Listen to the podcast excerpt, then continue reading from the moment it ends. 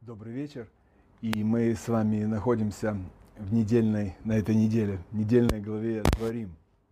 Мы начали читать пятую книгу Торы, и название первой главы Дворим совпадает с названием книги. Книга Дворим называется еще Мишна Тора, повторение Торы. При повторении рассказ не повторяется в точности, он подается в неск- с несколько иного угла зрения, притормозить, посмотреть на события, которые повторяются более пристально. Это дает нам повторение.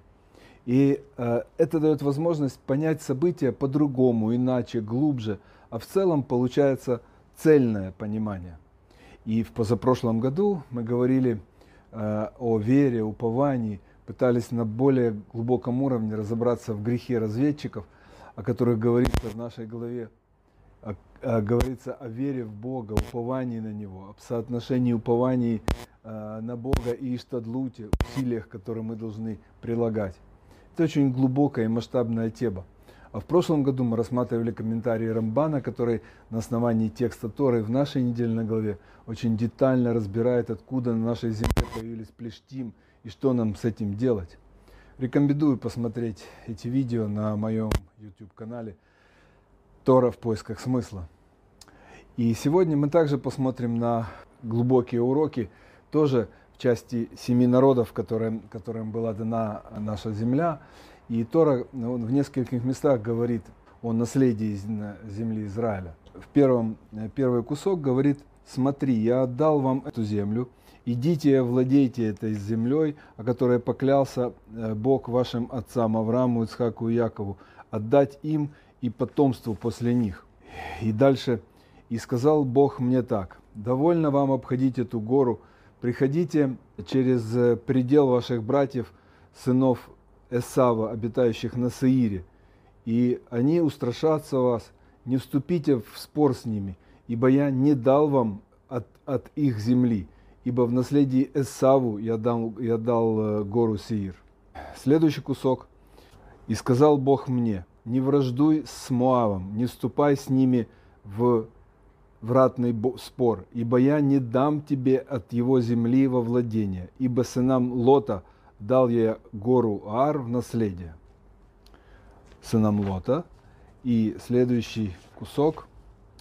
Не приближайся ты к сынам Амона, не притесняй их и не вступи с ними в спор, ибо я не дам от земли сынов Амона тебе во владение, ибо сынам Лота дал я ее в наследие. И простой смысл, как всегда объясняет Великий Раши, что Всевышний – дал земли десяти народов Аврааму.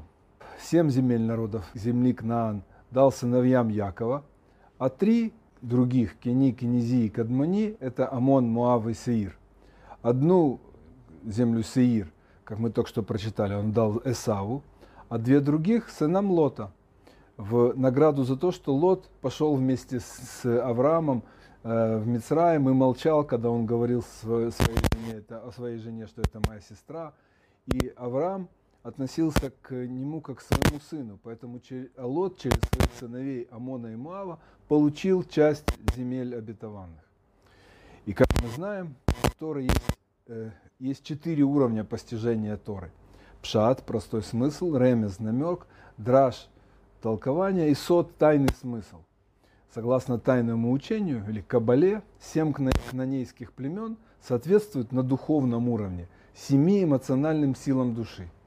А народы Эдома, Амона и Муава, жившие вплотную к земле, э, к земле Кнаан, но вовне ее, соответствуют трем атрибутам интеллекта. Завоевание Святой Земли нашими праотцами является на простом уровне понимания прообразом нашего духовного завоевания мира – то время как на уровне тайной Торы это является владением своей природы, это внутренний мир своей природы, натурой, ецером и ее духовное э, возвышение. И говорят нам знатоки тайного учения, что повеление Всевышнего завоевать земли семи народов и не прикасаться к трем остальным землям народов, это на каббалистическом уровне понимание означает, что доступ, до наступления эры Машеха – мы в состоянии очистить лишь наши чувства, нашу эмоциональную составляющую, но не интеллект. Тут следует отметить, что духовно чист был Адам решен, но после греха с плодом дерева познания добра и зла человек и мир изменились по сравнению с их первоначальным состоянием. И именно так пишет Рамхаль в своей книге Дерахашем в третьей главе о роде человеческом. И он продолжает, я процитирую, но поскольку первый человек согрешил, все подверглось большому изменению. Вначале недостатков в творении было ровно столько, сколько необходимо для того, чтобы первый человек находился в уравновешенном состоянии и чтобы у него была возможность приобрести совершенство своим трудом. Но из-за греха добавились и приумножились недостатки в самом человеке и во всем творении – и исправление еще больше усложнилось, но с, по сравнению с тем, что было раньше. То есть мы видим, что только Адам решен до греха не имел запас, запачканное чувство и интеллект. А, но своим грехом он их запачкал. И все последующие поколения лишь продолжали их пачкать и пачкать. И в целом задача каждого человека является сделать чистым свои душевные качества. Поэтому каждый раз в каждом новом Гильгуле, переселении душ, стоит задача хотя бы отдать Всевышнему назад душу чище, чем она пришла. И очистить как эмоциональное, так и интеллектуальное душевное качество. И мы много раз говорили, что тут, что очищение или исправление своих плохих качеств происходит посредством подчинения своего сердца, центра желаний, при помощи разума, подчинение при помощи разума божественной душе. Как говорят мудрые, мы можем и должны использовать наш разум, чтобы и интеллект, чтобы научить свою человеческую природу тому, что нужно полюбить, от, или тому, что следует ненавидеть.